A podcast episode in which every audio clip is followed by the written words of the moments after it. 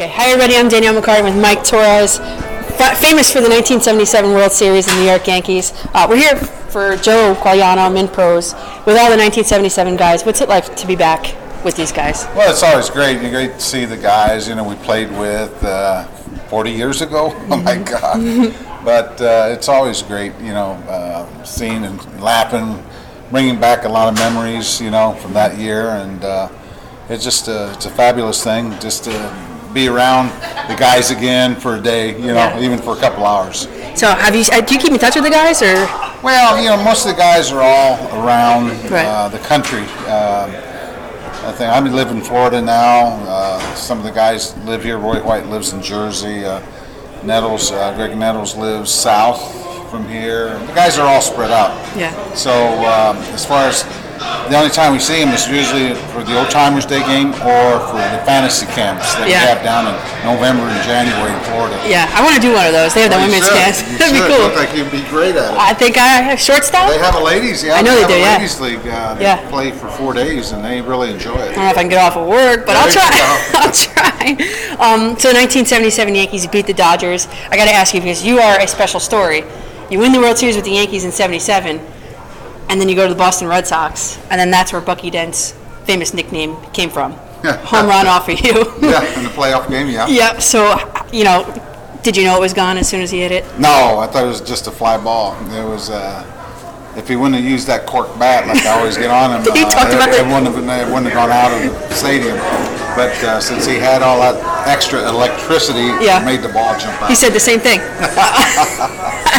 Yeah, that was that was a bitter bitter rivalry at the time because the Red Sox had just won too, Oh, yeah. right? What was that like for the switch for you to go from Yankees to Sox? Well, I mean, I did want to leave the Yankees, but at the time I think they only offered me like a three or four year contract. Where Boston came and offered me a seven year guaranteed contract. So I mean, like, what, you know, Yeah, what, what do you wait? What do you wait? What do you wait from here to here? Yeah. So I went to Boston, and uh, by then, you know, I was winning a lot of games. Uh, every year I won 17, 18, 20 games uh, in the big leagues, and um, it seemed like I'd get traded. And I just wanted to get settled somewhere. Right. Be- So I, after every year, win 16, 17, 20 games, I got traded. It was like, ah, man, I'd like to settle down somewhere. Right. And that's why I went to Boston. Yeah, and you had a successful career there too. Yeah, oh yeah. I'd say. Yeah, so I was happy, and you know, uh, had a lot of fun and great rivalry with the, against each other. You know, Right. you can see it and you can feel it. Yeah, of course. Now, uh, during those years in the Yankees years, the 77, 78, you know, well, you weren't here in 70, but, uh, you know, the Son of Sam, the blackouts, the fires, it was an unsettled time here, especially here in the Bronx. Mm-hmm. Right. What was that like playing during that time? Well, it was great playing because we didn't get to read anything. You know, they weren't writing all negative. the papers were on strike, I think, Yeah. at the time, and uh, you know, there was a lot of uh, a lot of stuff going on in our clubhouse. That you know, uh, a lot of craziness, I could say.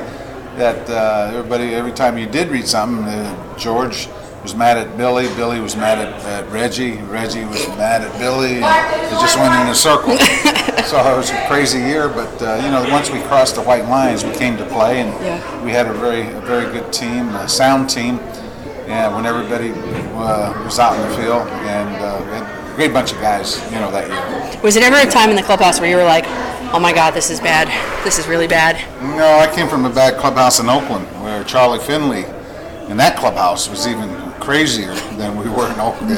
They just didn't write about it, but Charlie Finley was a oh he was a heck of an owner. I mean, he was even crazier, you know, as one of the owners that I ever played for. Yeah. And, uh, he hit, and he was funny. He was really a funny guy, but uh, the clubhouse was in disarray with the A's back then. Yeah. also. Yeah. It's like, uh, it- no one's crazier than George, huh? Right.